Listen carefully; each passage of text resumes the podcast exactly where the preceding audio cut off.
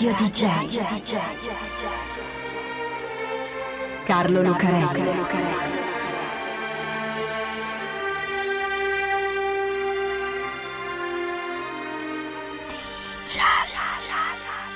Carlo Lucarelli presenta Di Giallo, il radiodramma di Radio DJ. Salve a tutti, siete su Radio DJ, questo è Di Giallo e io sono Carlo Lucarelli per raccontarvi assieme a Fabio B un'altra delle nostre strane, misteriose e incredibili storie prese dalla metà oscura del mondo. Uno strano posto in cui vivono personaggi che stanno a metà tra la realtà e la fantasia, nel senso che sono veri ma sembrano più fantastici di quelli inventati e anche perché in qualche modo generano personaggi inventati che sembrano veri. Questa è la storia di uno di questi, perché è la storia di un uomo realmente esistito che si chiama Alexandre Jacob. Ma allo stesso tempo è anche un po' la storia di Arsenio Lupin, Diabolic e pure Lupin III, che invece non sono mai esistiti. Arsenio Lupin è un personaggio letterario nato dalla penna dello scrittore Maurice Leblanc agli inizi del Novecento. Lo chiamano il ladro gentiluomo perché non usa mai la violenza. Quando ruba lo fa con ironia ed eleganza e soprattutto ruba soltanto ai ricchi e spesso regala quello che ha rubato ai poveri. Da noi, oltre che per i romanzi di Leblanc, è conosciuto soprattutto per una serie di telefilm francesi che andavano in onda negli anni 70. Protagonista Georges Descrières, in monocolo, frac e cilindro, i titoli di testa definivano pomposamente attore della prestigiosa comédie française. Lupin III, che si chiama così perché è nipote di Arsenio Lupin, fa più o meno la stessa cosa, ruba, e lo fa con ingegno geniale e divertita ironia. Non è un personaggio in carne ed ossa come il nonno, che comunque non è in carne ed ossa neppure lui, ma è più realistico. Perché Lupin III è il protagonista di una serie di cartoni animati giapponesi, anime si chiamano. Tratta da un manga, un fumetto, di Monkey Punch, pseudonimo del disegnatore Kazuko Kato. Un tipo magro ed inocolato, con un paio di basettoni, sempre in fuga dal suo antagonista istituzionale, l'ispettore Zenigata. È impegnato a compiere furti eccezionali, con tecniche incredibili, aiutato da due complici della banda. Conosciutissimo in tutto il mondo da generazioni che hanno guardato la televisione tra gli anni 70 e 80 e anche quelle che la guardano oggi, visto che le sue avventure si vedono sempre. Lupin III è anche lui un ladro gentiluomo, che più che per i soldi ruba per il gusto di rubare e di beffare chi ha i soldi e soprattutto chi li deve difendere. Anche Diabolic fa più o meno la stessa cosa. Anche lui è un personaggio dei fumetti, nato dalla fantasia di due sorelle di Milano, Angela e Lucia Giussani un ladro inafferrabile e spietato che agisce vestito da una calzamaglia nera che gli copre il volto lasciandogli fuori soltanto gli occhi e che non ha nessuno scrupolo nell'usare le tecniche più incredibili per portare a termine un colpo. Non ruba per i soldi in sé, quanto per il senso di sfida, reinvestendo quello che porta via in meccanismi fantascientifici per violare cavò e cassaforte, covi alla 007 in cui nascondersi e trucchi per scappare dall'ispettore Ginko e dalla polizia che lo insegue.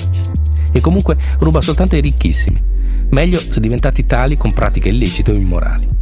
Non si può proprio definire un ladro gentiluomo, visto che ammazza spesso e all'inizio anche con gusto, poi è cambiato. Ma come gli altri è sicuramente un ladro geniale, che combatte la sua sfida contro una società che ritiene ingiusta e più ladra di lui. Ecco, ce ne sarebbero altri, e sono tutti personaggi inventati da autori che hanno avuto una bella idea e l'hanno sviluppata in modo originale e con grande successo. Però prima di loro, prima di Arsenio Lupin, Lupertenzo, Diabolic e tutti gli altri, un ladro così, geniale, ironico, sovversivo eppure gentiluomo c'era già e non l'aveva inventato nessuno. Si chiamava Alexandre Marius Jacob. Alexandre Marius nasce a Marsiglia, in Francia, alla fine dell'Ottocento, in quella che viene chiamata la Belle Époque. La sua è una famiglia povera, col padre che fa il panettiere, prima sulle navi e poi in proprio, ma non guadagna abbastanza in una città caotica e bellissima come Marsiglia. Il piccolo Alexandre in questo è proprio un figlio della sua città, che è un porto internazionale, è una città vecchia che sembra il succo di una metropoli araba. E infatti Alexandre sviluppa una gran fantasia e una voglia d'avventura che lo portano a trasformare le cose, come quando il padre porta a casa una capra e lui racconta ai suoi amici che è una tigre, ed è così convincente che ci credono tutti. Per uno così, starsene fermo a Marsiglia a fare il chierichetto e poi magari a mettersi a lavorare anche lui come panettiere non funziona. Infatti fantasia, voglia di avventura, Marsiglia con il suo porto e le sue navi, Alexander trova un ingaggio come mozzo su una nave e parte. Gira tutto il mondo passando da una nave all'altra, Sierra Leone, Algeria, Djibouti, le Seychelles, l'Australia. Finisce anche su una baleniera che naviga al largo dell'Australia e che più che le balene caccia le altre navi, perché in realtà è una nave pirata che salta i convogli che incontra non è l'unica cosa strana a cui Alexandre assiste nella sua carriera di giovane marinaio su navi che portano di tutto, come schiavi per il sultano di Zanzibar, lavoratori clandestini in America, passeggeri di tutte le età e di tutti i sessi che si interessano a lui.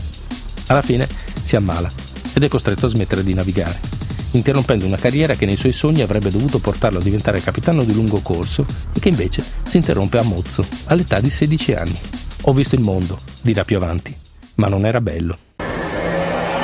Giallo DJ. Di giallo. Ad Alexandre il mondo così com'è non piace. Siamo alla fine dell'Ottocento, il periodo della Belle Époque ritratto dai pittori impressionisti, quello delle ballerine che ballano il cancan, dei signori in fracca e cilindro, ma anche delle masse di poveracci che vivono nelle periferie delle città e muoiono di fame. Il periodo delle rivolte sociali, dei disordini e anche dell'esercito che interviene sparando a mitraglia. C'è qualcun altro a cui il mondo così com'è non piace, gli anarchici per esempio.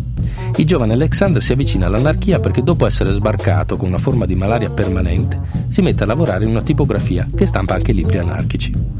Gli anarchici fanno tante cose, politica, studio, analisi, e fanno anche quella che allora si chiama propaganda del fatto, azioni dimostrative che dovrebbero scuotere la coscienza della gente, e che per qualcuno diventano veri e propri atti di terrorismo, con attentati e omicidi come le bombe nelle case dei giudici di François Königstein, detto Ravachol, quella di Auguste Vaillant nel Parlamento francese, o Sante Caserio, che con un coltello aggredisce e uccide il presidente della Repubblica francese Marie-François Sadi Carnot. Tutti condannati a morte alla ghigliottina. Per un po' Alexandre si avvicina alla propaganda del fatto, tanto che finisce dentro con una condanna a sei mesi per aver nascosto in casa dell'esplosivo e un opuscolo in cui si spiega come fabbricare bombe, tutta roba procuratagli da uno sedicente anarchico che invece si rivela un provocatore della polizia. Così cambia idea, preferendo un altro concetto che in quegli anni si sta sviluppando in molti circoli anarchici. Fa sempre parte dell'illegalismo, azioni dirette considerate illegali, ma non è così violento, anzi è una forma di legalismo pacifico. Lo chiamano restituzione individuale ed è più o meno quello che dicono che facesse Robin Hood, rubare ai ricchi per dare ai poveri. Alexandre impara il mestiere di scassinatore da un ladro professionista che si chiama Arthur Rock e comincia la sua carriera di ladro gentiluomo. Ci sono un sacco di soldi che stanno tutti da una parte. Bisogna soltanto prenderli e distribuirli da quell'altra, dove non ci sono mai stati. In breve tempo, Alexandre Jacob diventa il ladro più ricercato di tutta la Francia. Da solo, assieme ad Arthur Rock, ripulisce le case dei ricchi di tutta la Francia meridionale. Si traveste da poliziotto e con la scusa di una perquisizione si porta via i soldi del Monte di Pietà di Marsiglia, dove i poveracci vanno ad impegnarsi quello che hanno per tirare avanti. Ripulisce i casinò di Monte Carlo. Ha ripulito anche tutte le cassette delle elemosine delle chiese. Quando non riesce a forzare le casseforti delle case dei ricchi, lascia un bigliettino dove scrive che tornerà un'altra volta. Lo beccano a Tolone, perché un compagno anarchico lo vende alla polizia. Lo vogliono condannare a 5 anni, ma lui si finge pazzo e allora lo internano nel manicomio di Montparnasse, dove lo mettono in una cella di isolamento con la porta sbarrata e le inferriate le finestre. Poi un giorno il secondino va a fare un controllo, apre la cella e la trova vuota. Alexandre è scappato da un buco nel tetto, arrampicandosi su una corda che i compagni gli hanno lanciato da sopra, una cosa alla Lupin III effettivamente. La polizia lo cerca per tutta la Francia. Alexandre Marius Jacob, scheda segnaletica numero 252, altezza 1,67, capelli e sopracciglia castano chiari, fronte bassa, occhi grigi, carnagione pallida, come racconta un bel libro di Jean-Marc Delpech, Rubare per l'anarchia, che raccoglie la biografia di Jacob. Lui resta nascosto per un po' a Montpellier e intanto elabora un'altra idea, un'evoluzione del concetto di restituzione individuale, che non è un'azione illegale saltuaria come quella dei ladri, ma un lavoro, un lavoro permanente un'impresa che ha bisogno di operai. I ladri, quelli normali che rubano per vivere o per diventare ricchi, si mettono insieme in quella che viene chiamata una banda. Alexander no. Lui forma una squadra di lavoratori, uomini e donne, i traveller della nuit, i lavoratori della notte. Ci sono i ladri, gli scassinatori, ma anche gli organizzatori, i raccoglitori di informazioni, i ricettatori. Nel suo mestiere Alexander è un genio e uno sperimentatore studia tutti gli ultimi meccanismi per le casseforti, fabbrica strumenti per scassinarle, perfeziona le tecniche dei travestimenti, soprattutto quelli da prete. I lavoratori della notte entrano dovunque, case, chiese, banche dappertutto, attraverso le porte, le finestre, i tetti e i muri. Ogni tanto Alexandre lascia un bigliettino, come in una chiesa, dopo aver scassinato una sagrestia per rubare le elemosine. Dio dei ladri, cerca i ladri che hanno rubato ad altri ladri. Insomma, assegno Lupin, Lupin III e Diabolic, tutti insieme. Lo arrestano alla stazione di Boulogne, dove sta per prendere il treno assieme ad alcuni dei suoi lavoratori. Lo processano ad Amiens nel 1903 in un tribunale sorvegliato come una fortezza e assediato da una folla di anarchici e simpatizzanti. Alexandre trasforma il processo in un comizio, prende in giro il giudice e i giurati, fa l'istrione, attira su di sé l'attenzione della stampa con dichiarazioni che scandalizzano e allo stesso tempo divertono. Dunque, gli chiede il giudice, voi siete il re degli scassinatori? No, non ci sono re, loro sono democratici. Gli unici titoli che mi interessano, dice Alexandre, sono i titoli di rendita dei borghesi. La sua è un'attività politica, non criminale. È una vendetta, dice, per tutta quella gente, la maggior parte, che vive nella fame, nel freddo e nella disperazione. Il furto è restituzione ripresa di possesso. L'ho impiegato solo come strumento di rivolta per combattere il più iniquo di tutti i furti, la proprietà privata, dice. Ho preferito rubare che essere derubato. Sembra Jack Di Norscio, il mafioso che riesce a trasformare il processo alla famiglia lucchese di Cosa Nostra a New York in una farsa che alla fine salta e fa solvere tutti. Raccontato dal film Find Me Guilty, prova ad incastrarmi, con Vin Diesel e anche da noi a Di Giallo. Solo che qui non funziona. Alexandre affascina con la sua oratoria e la sua ironia, ma alla fine lo condannano. Ergastolo. E siccome sanno che cercherà di scappare, magari ci riesce anche, lo mandano in un posto da cui non è scappato praticamente nessuno. L'isola della Cayenne, nella Guyana francese. L'ergastolo a Cayenne è praticamente la pena di morte, dal momento che la vita media di un detenuto, in quella che chiamano l'isola del diavolo, è di appena 5 anni. Il clima, la fatica, le malattie, anche le violenze dei secondini, i tentativi di fuga falliti, prima o poi si finisce per lasciarci la pelle.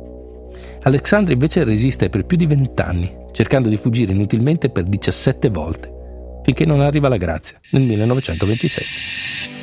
Da quel momento Alexander smette di rubare, si trova un lavoro come venditore ambulante e vive tranquillo, sopravvivendo anche alla guerra e ai tedeschi.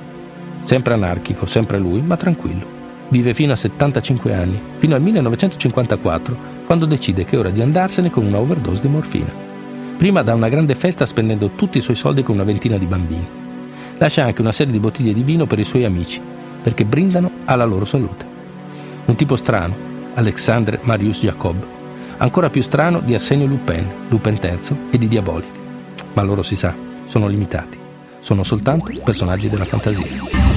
Radio DJ. Carlo Lucarelli.